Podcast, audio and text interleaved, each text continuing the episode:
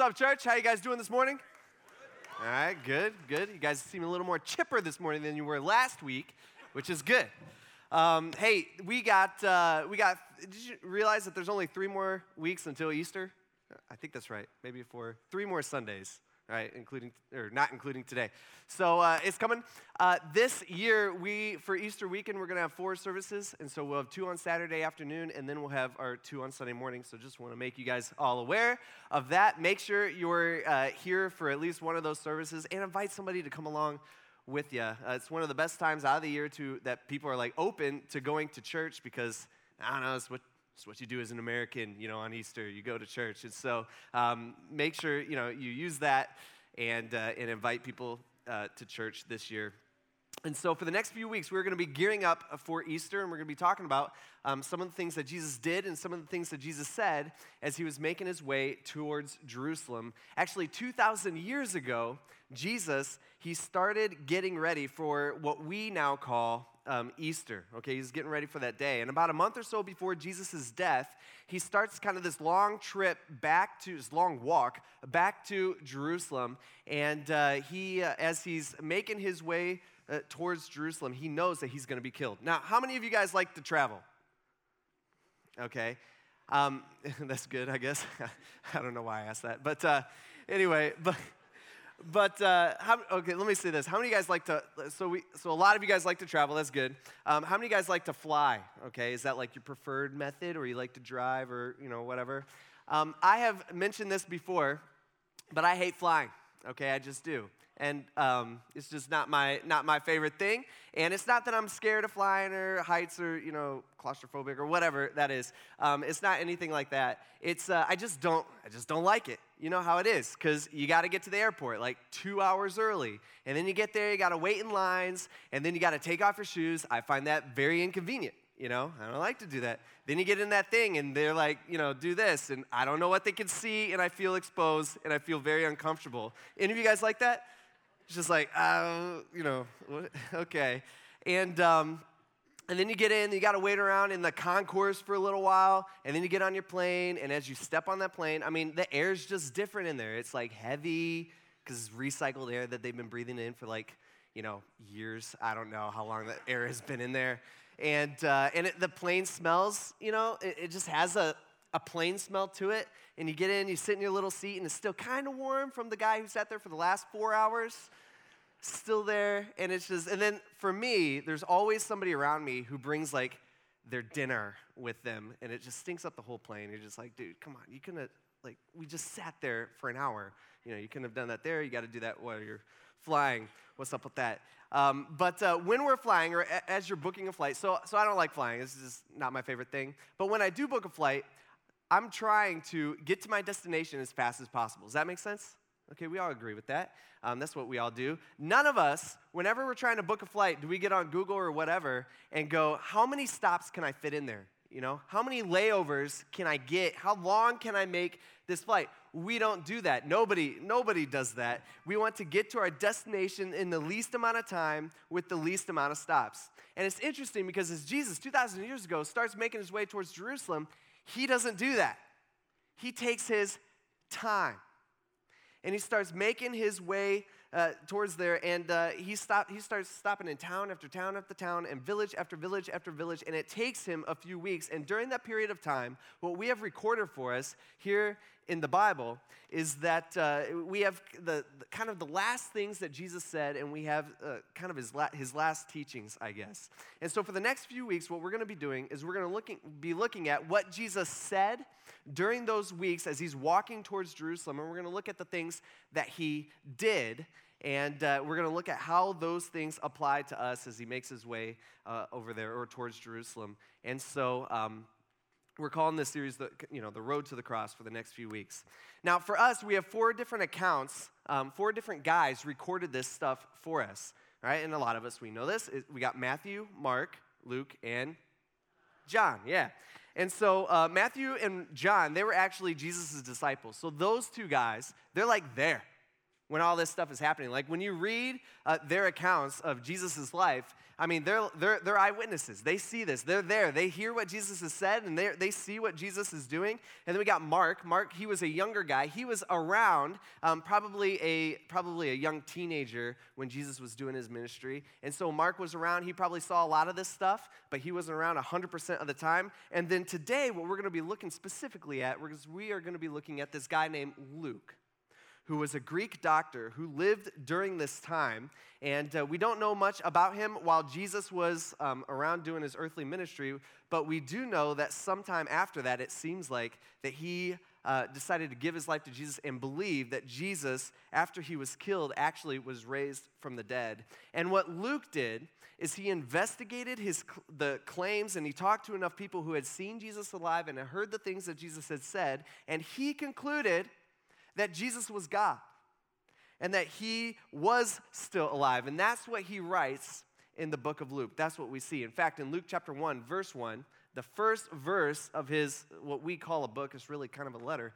Um, he says this He says, Hey, many, he says, many people, many, many, many people have undertaken to compile a narrative about the events that have been fulfilled among us. He's saying, Hey, many people have like um, started to write all or started to bring like all the stories of this guy named Jesus and put it all together. And so he says, just as the original eyewitnesses and servants of the word handed down to us. He's like, just to make sure that every, you know, that everything that we've heard is right. So he says, it also seemed good to me since I have carefully investigated, he's like, I've talked to people, I've researched, I've gone into this thing, I've talked to all the eyewitnesses. I wanted to see if this is actually real.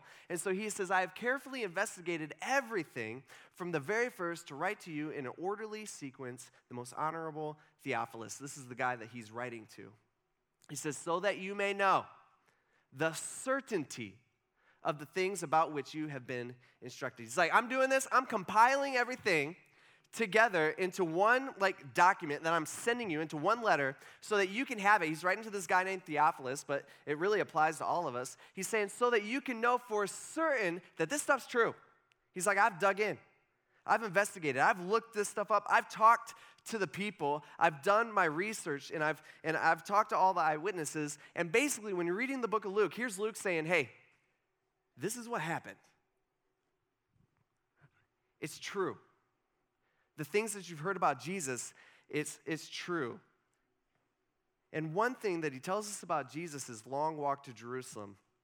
Um, the last few weeks before his death, he, he talks about what Jesus uh, said and did. And this is, um, Luke tells us that as he's walking along one day, he, his disciples, those, that's like his, um, Jesus is like top guys, all right? Those are his top followers, his, his crew. They're walking along with him, they're all together, and uh, they, they come to this area called Perea, and people are coming from everywhere. I mean, this is very, very normal for Jesus during the three years that he was doing his like public ministry. Is that when Jesus was around, everybody wanted to see who Jesus was, and they wanted to hear what Jesus was going to say because Jesus was doing things that nobody had ever seen anybody do before. I mean, he's healing people, he's doing this, he's doing that, and Jesus is saying things that nobody had ever heard anybody say before. And so everybody wants to get a glimpse of this Jesus guy, and it's so interesting to me that Jesus, like, if we're honest with ourselves we could probably classify him as like the ultimate religious leader. I mean, think about it. It's God wrapped in like human flesh, okay? Like in a human body. But Jesus, while he was here, even though we would say, yeah, ultimate religious leader, Jesus, he did not gravitate towards religious people. In fact, Jesus constantly butt heads with religious people. And so people who are nothing like Jesus actually liked Jesus, and Jesus liked them back. And so Jesus begins to teach, which is what he did. People would come from all around. People are asking him to do things. They're asking him questions. And Jesus, a lot of times, he decides to teach. And he, um, what we're going to be looking at today, Jesus tells them a story. This is what we call a parable. Um, it's a story that's not necessarily true. He's making it up, um, but he's using it to prove a point. He's using it to teach. And so that's where the importance comes from. So uh, Luke chapter 18, verse 10. This is how Jesus starts off. So he's got a crowd of people around um, in this region called Perea on his way to Jerusalem, and, he, and everybody wants to hear what he's going to say. So this is what he says. He says, Picture this two men went up to the temple to pray. One's a Pharisee, and the other is a tax collector. Now, there's a couple things you got to understand that the crowd totally understood uh, back then, but and we've talked about this a lot here here at Grace, and so most of you guys get it. But a Pharisee is like um, these are like ultra religious people. I mean, these guys were kind of crazy. They uh, were super, you know, intense rule followers. You know, rule followers. Okay, you guys know people who are like, yeah, they don't break the rules. You know what I'm talking about? Maybe your sister growing up you know? Okay. So like, you know, the Pharisees were crazy. I mean, they were they were 10 times worse than than your older sister or whoever. Um, uh, these guys, these guys were experts in religion. They memorized, they had the first five books of the Bible completely memorized. Those aren't like short books. They're not like interesting, you know, parts of them aren't like interesting books either. And so they had this stuff, you know, just, just memorized, and they did all the right stuff. so Jesus is pointing this out. The crowd totally gets it. They're like, wow, okay, Pharisee equals good guy. That's awesome. He's going to the temple. Um, that makes sense. He's going to pray. Now, that's what Pharisees did. Okay, so, so that's good.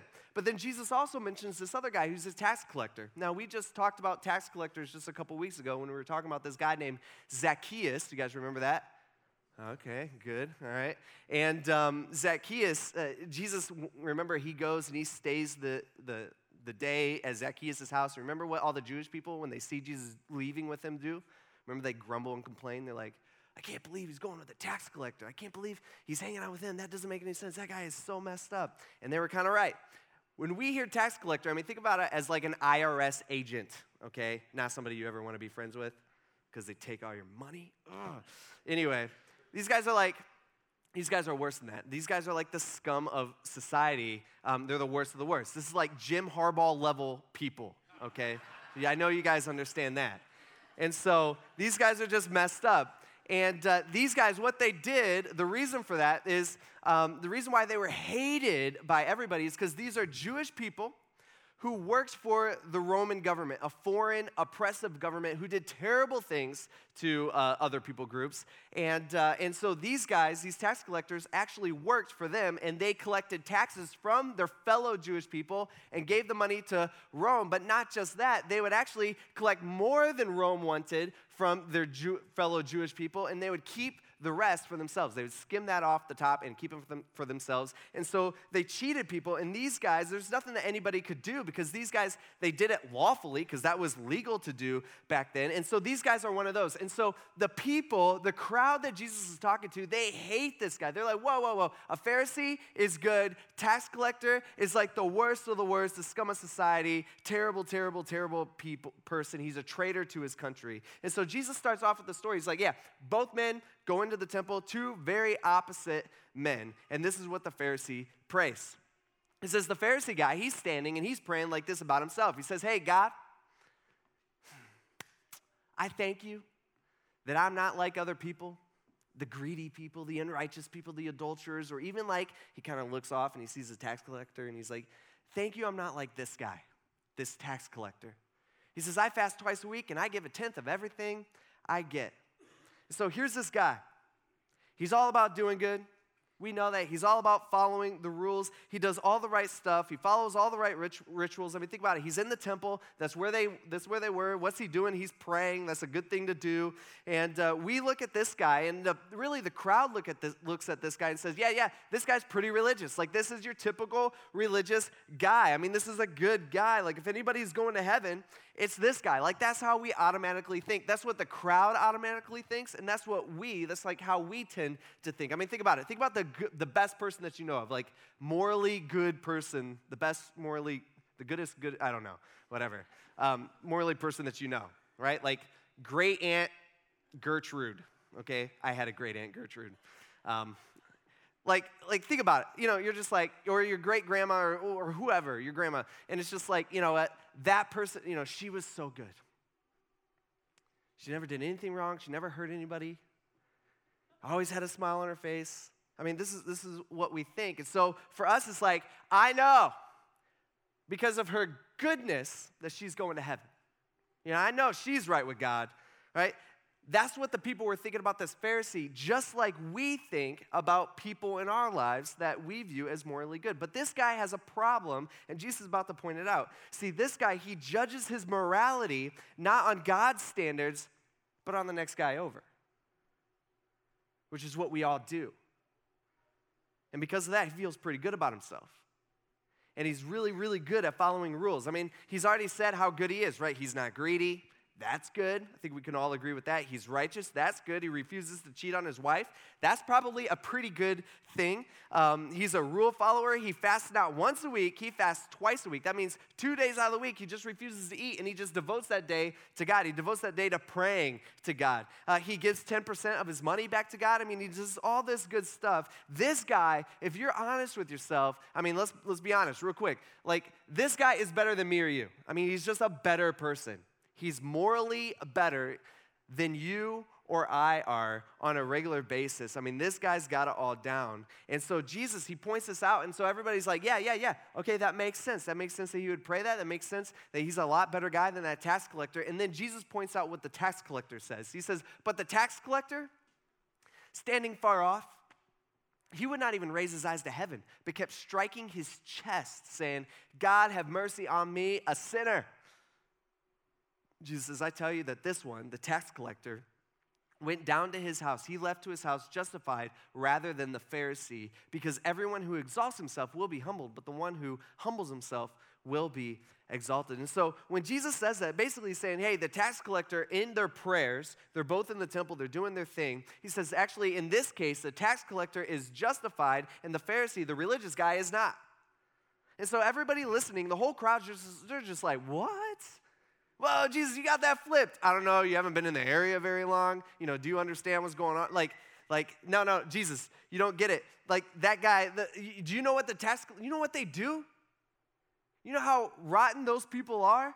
You know how good the like, like these people they can't get it. This is shocking. And what Jesus is doing, he's kind of turning these people's worlds or their, their worldview upside down, and he's deconstructing the world as they knew it and as we know it, and he's reconstructing the world as he created it. By the way, Jesus is not saying in the story that, hey, there's one good guy and one bad guy. That's not what he's saying at all. See, that's how we kind of separate things. Jesus is saying, no, no, no, there's two bad guys here. There's two guys who are not good. There's two unrighteous people, but only one realizes it. And that's where a lot of us are at, if we're honest with ourselves. Like, think about it. We think we're good. I mean, I, I talk to a lot of people, right? Um, very few people in my life that I've been talking to, like, very few people say, yeah, you know, I'm, I'm a horrible, I'm just evil. Like, you don't, you don't hear people say that much. Um, usually, when you're talking to people, it's like, yeah, yeah, you know, I try to be good. Yeah, I'm a, I'm a, I'm a good person. And what we're doing is the reason why we think we're so good is because we compare ourselves to others, just like this guy in the story, okay? We compare ourselves to others. And by the way, we totally get, like, you know, we can see news, we see the world around us. Like, there's people out there who do some terrible, terrible, terrible things. And so it's pretty easy for us to look at somebody who does something really bad and say, well, I've never done that. That must make me pretty good, you know? Like, this is how we naturally think. And so it's really easy for us to do that. But we should be comparing ourselves not to the next guy over or the person at work or one of our family members or the person on the news or whoever. We should be comparing ourselves to God. And none of us come close. I mean, none of us do. And the truth is that there's many, many, many, many people who will spend their 80 to 90 years managing their religion by the way, when I use the word religion, how I define it as is a bunch of do's and don'ts of how do you get into heaven. Okay, that's what religion is. All right, religion in general is like, hey, you need to do this, you need to do that, and then maybe God will look at you and find favor on you and say, wow, you really impressed me today. I'm going to let you into the club. Like, that's how we view religion. That is a completely opposite of what Jesus ever taught. Uh, religion is just a list of rules that we have to follow to appease God so God will be happy with us so then we can get, you know, into heaven. And so there's a lot of people out there that will spend their 80 to 90 years managing their goodness and they're going to die. And what the Bible says, I'm not saying this, the Bible says they're, they're going to die and go to hell because they're trusting in themselves to get them to heaven and not God. It's almost like what we do is we view God as our employer. You know, like think about your relationship with your boss. And this doesn't apply to everybody, but for most people, you know, or the company that you work for. Like your employer will, you know, we think, hey, our employer will like us if we just do what they say.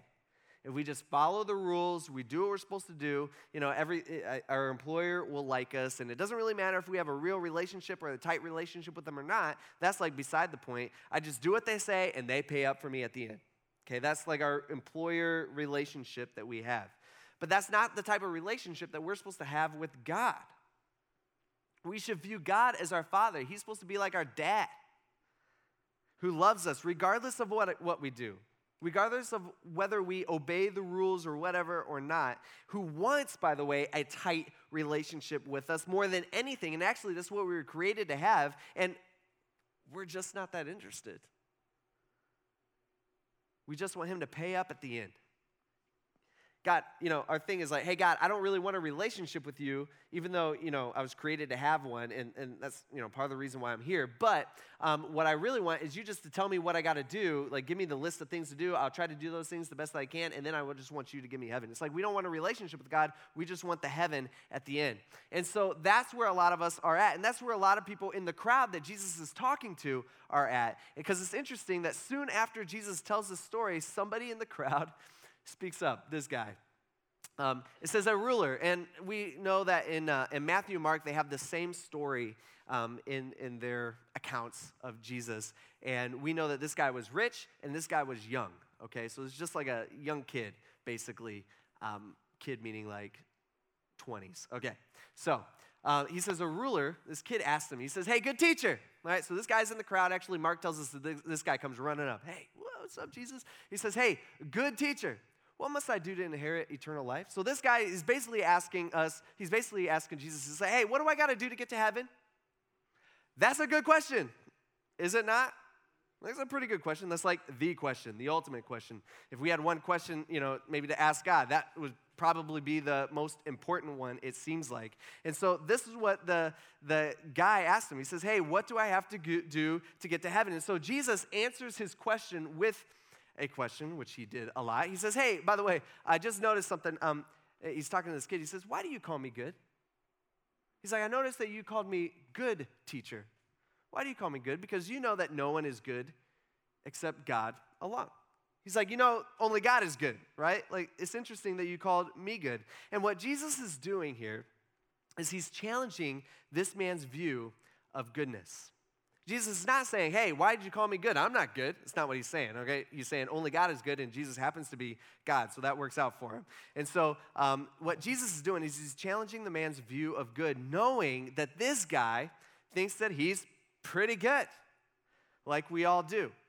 And by the way, I think this is the biggest obstacle um, to starting relationship with Jesus, right? And in everybody, okay? At one point, maybe in our lives as well, is that we have so much confidence in our goodness. I'm a good worker. I'm a good employee. I'm nice to people. I try my best. You know, I do, I, I, I try to pray. I do the best that I can. But Jesus constantly taught, and I've said this many times, but Jesus constantly taught, you are not good. Jesus was saying that throughout his entire three years. I mean, he's saying, You are not good. We are not good. And Jesus is about to show this guy. He says in the next verse, He says, Hey, you know the commandments. So this guy asks, What do I got to do to get to heaven? Jesus is like, Hey, interesting. You called me good teacher. Only God is good. And he says, But here's the answer to your question. Uh, you know the Ten Commandments, right? Okay. And a lot of us in here, we probably know half of them. he says, uh, Do not commit adultery. He starts listing some of them off. Uh, don't commit adultery. Uh, do not murder. That's bad. Don't steal. Do not lie. Honor your father and mother. And do all this stuff. And this guy kind of interrupts him. He's like, Oh, Jesus, I was so, I'm, I'm, I was hoping you would say that because I've actually kept all of those. He's like, I've done that. Interesting that you mentioned the Ten Commandments. I've been following those since I was since I was a kid. It's, it's so funny to me that this guy, I mean, this is a young guy, he's got money, he's rich and he's young, and and uh, two seconds almost after Jesus says, Hey, by the way, God's only good. Here's this guy going, and Jesus starts talking, he kind of interrupts him. He's like, Oh, yeah, yeah, God's only good, and me too. I'm good too. I've kept all of them. I've done everything that, that you know, I've, I've, I've followed all the rules. See, what this guy should have said is, oh, you serious? I got to do, you know, I got to do all those? Like perfectly? Like, I mean, I try, but I've broken a few of those. Like, I've lied once or twice in my life. What are you saying, Jesus? So I, so I, so I can't get to heaven? Is that, is that what you're saying? But this guy doesn't say that. He says, Actually, I've, I've done all that from my youth. He says, I was just a little kid. Jesus, sweet, awesome. It says, When Jesus heard this, he told him, Hey, here's the deal. You still lack something. Says, Why don't you do this? Sell all that you have and distribute it to the poor, and you will have treasure in heaven. Then come follow me. And after he heard this, this dude, he became extremely sad. You know, some of you guys, this is you, like, you can't hide your emotions. You know what I'm talking about? All right, like my daughter, especially kids, kids, kids do this all the time. Like my daughter, um, she'll be like jumping around, happy, you know, doing her thing, and you'll tell her no, and she's like, you know, just cries instantly. It's like an instant thing. She can't hide it. Um, this guy's like that. He's extremely sad. Like, like the people writing this, they're like, oh yeah, that dude, you should have saw his face. He was sad because he happened to be very rich. Now, the way we read this and what Jesus said, it really matters because we tend to think that, you know, we, we view this as Christians a lot of times, which is messed up, is we view this as like kind of like Jesus with his buddies kind of on the playground when we were kids, and he's sitting there, and some other guy, some other kid comes running up, says, hey, you know, I want to be friends or whatever. And Jesus is like, hey, you know, check this out. Hey, guy, he, he points, he like nudges Peter John or whoever. he's like, hey, check this out. This dude thinks he's good. I'm about to, I'm about to show him up. You know, I'm about to show him what's going on here. And so the guy says, Hey, what do I got to do? And he's like, Hey, just follow some of these commandments. The guy's like, Hey, yeah, yeah, I got this. And Jesus like, Watch this, watch this. Um, you seriously think you're good? Are you serious right now? Man, you don't know how messed up you are. I'm about to show you. Um, hey, why don't you do this? Just sell all your stuff and then you can come hang out with me. I told you he's sad. Look how sad he is. You know, it's like how we view Jesus, like kind of as, as like, like he has this attitude of him, like, oh man, you are messed up, even though the guy is messed up. But you got to read, you got to read this the right way. I mean, it, matters. Actually, in Mark, um, Mark chapter 10, because he tells us the same story. Mark says, so the guy has already said it. They've already had this conversation. The guy's like, hey, what do I got to do? Jesus says, you know, the Ten Commandments. And the guy says, I have kept all those. And it says, looking at him, it says, Jesus looks at him and loved him. And my guess is that Jesus kind of smiles. he's like, man, you're missing it. He says, you lack one thing. Go sell your stuff. Now, Jesus is not saying that everybody in this room, you need to go sell your stuff, right? Which is good, right? Glad to hear that. Jesus is saying, hey, he's telling this specific guy, he's saying, hey, you think you're so good, but you haven't even kept the main commandment yet. I haven't even got there. Number one, you know, do not have any gods before me. He's saying, I'm not number one in your life. I'm not, like, like you haven't, you, you're not as good as you think you are. Like for this guy, it was money. He's saying, hey, your money, Jesus is just pointing this out to the guy. All right, he loves him, he cares about him, and he's saying, hey, you know what your issue is? Your money is more important than me. Your lifestyle is more important than me. By the way, this is for a lot of us in here. This is definitely within our culture, okay? We're the same way. Your comfort, Jesus is saying, is more important than me. And so this guy says, What do I need to do? Jesus says, Be good. The guy says, I am good. Jesus says, No, you're not. Only I am good. And he points out this guy's problem that money is in the way. And this guy's like, I don't know if I want to give that up. And then Jesus says this. He says, seeing that he became sad, see, they all saw it. It says, Jesus said, Man, how hard it is for those who have wealth to enter the kingdom of God. He's talking about heaven. He says, For it is easier for a camel, okay, to go through the eye of a needle, tiny, than for a rich person to enter heaven or the kingdom of God. He's saying, hey, it's impossible. In this situation, he's just um, using the rich as an example. He says it's impossible for a rich person to save themselves. You can't do it. Just like, by the way, it's impossible for all of us here to get to heaven by ourselves. We cannot do it. You know why? Because we aren't good enough. We're not good enough. And so when the crowd around Jesus, when they hear this, they're just like, wait, what are you saying here? And they even say, they said, those who heard, some of these are his disciples, like they're standing right there. They're like, uh, okay, um, then who can be saved? Like, is there any hope out there for anything? And he replies, he says, Hey, by the way, what is impossible with man? Yeah, you guys have no hope, by yourselves. He says, What's impossible for man is actually possible with God. See, Jesus is like, Yeah, yeah, you can't save yourself. You know why? Because you're not good enough. Because God's standard for our lives, unfortunately for us, is perfection. And none of us are there. He says, You can't save yourself, but I can. And ironically, I mean, think about it. Jesus is on his way to take care of that right then and right there. He's making his way towards Jerusalem where he's going to take care of that. And the disciples, they don't have a clue. The disciples, they've been with Jesus for years now, and for three years. They don't understand. They don't know what's going on. They don't know what Jesus means by this. They're just like kind of mind boggling, like, oh, what is he saying? He's not going to, you know, it, people are going to stop following if you keep saying stuff like that. You know, that's what they're thinking. And he pulls his disciples aside and he says, he took the 12 aside and he tells them, he says, hey, see, this is what we're doing. He's, he's telling them the plan. He's like, we're on our way to Jerusalem where everything that is written through the prophets, that's the Old Testament, about the Son of Man, that's Jesus, um, will be accomplished. He says, For he, he's talking about himself now, so for I will be handed over to the Gentiles, and I will be mocked, insulted, and spit upon. And after they flog me, they will kill me, and I will rise again on the third day. But his disciples, they're like, they, they're standing around, they're like, they understood none of these things. They're like, what? What are you talking about? Who's gonna spit on you? What, what's going on? Like they don't, they don't get it. They have no clue. Just like most people around us don't get it. Just like, let's be honest with ourselves, many people in this room, we don't get it. See, so many people I talk to, I talk to a lot of people like in meetings and stuff um, eh, here at the church, and um, the most important thing is like whether we have a relationship with God. I mean, hands down, that's it. That's the most important decision you could ever make in your entire life. So I always try to like check on that because I think it's pretty important um, because I care.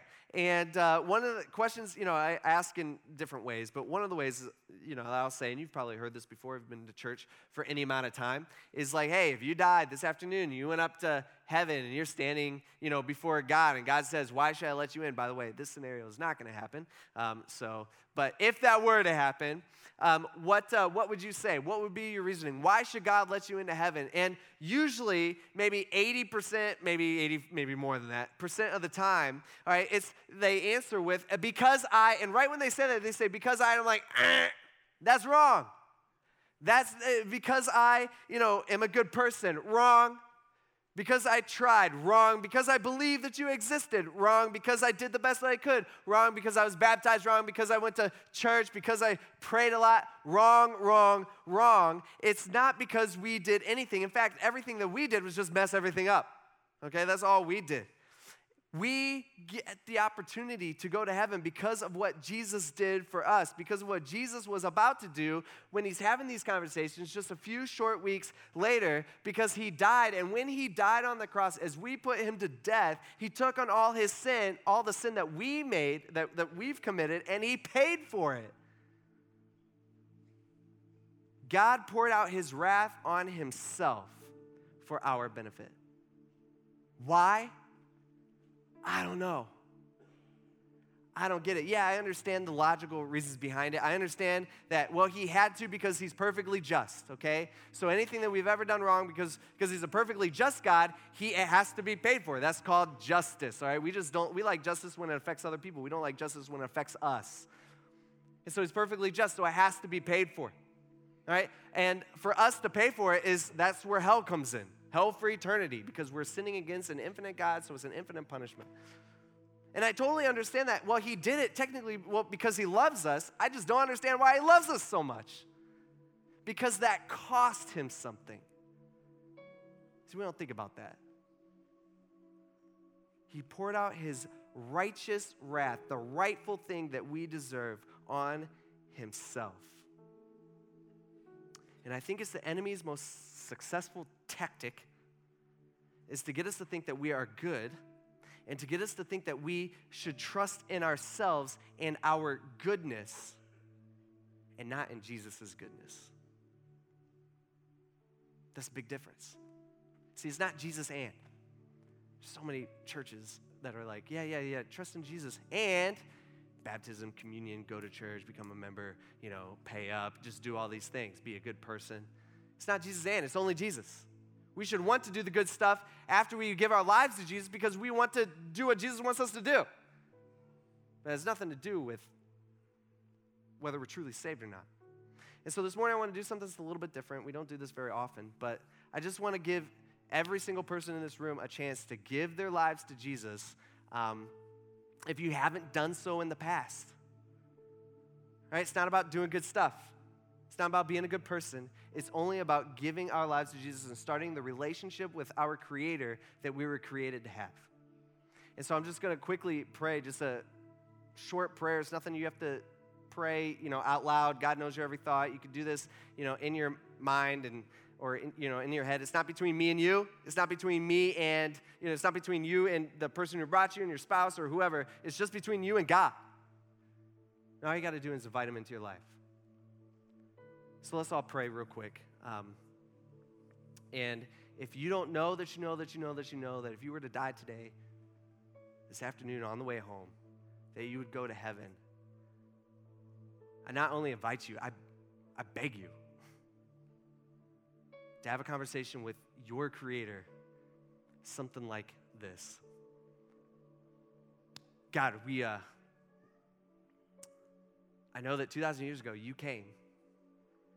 And when you died on that cross, you paid the price for all of my sin, more than I could ever even count, more than I ever even know, more than I could ever realize.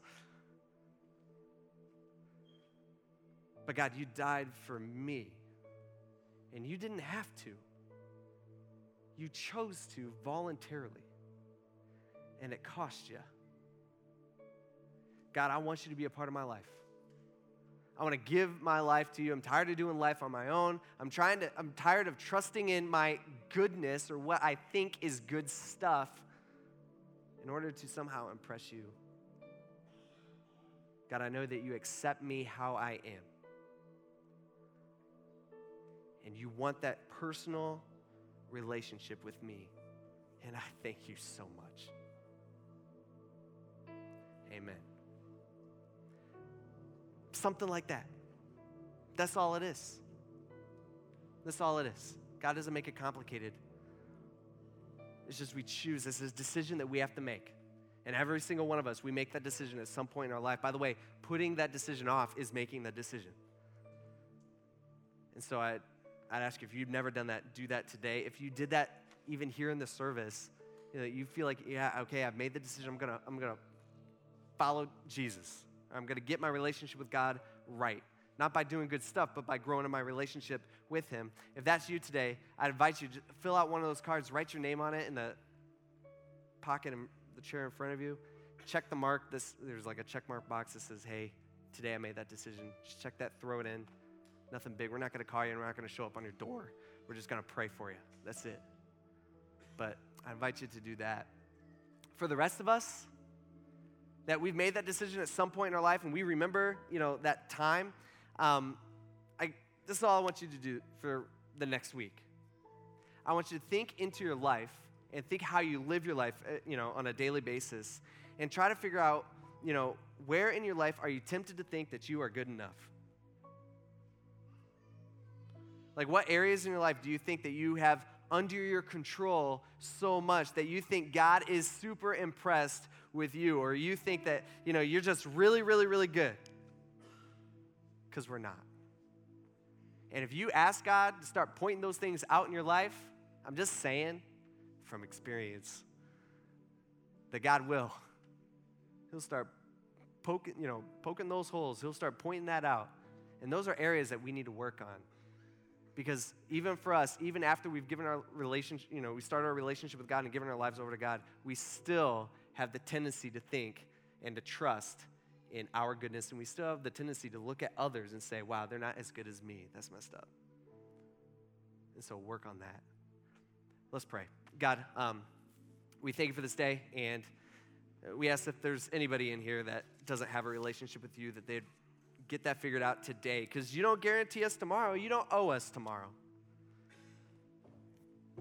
God, we thank you for this church, and it's a new church, and we haven't been here very long, and it's a new mix of people. We thank you for this church family, though, that you brought together. And we thank you for what you did 2,000 years ago, God, on that cross. And we ask this in Jesus' name. Amen.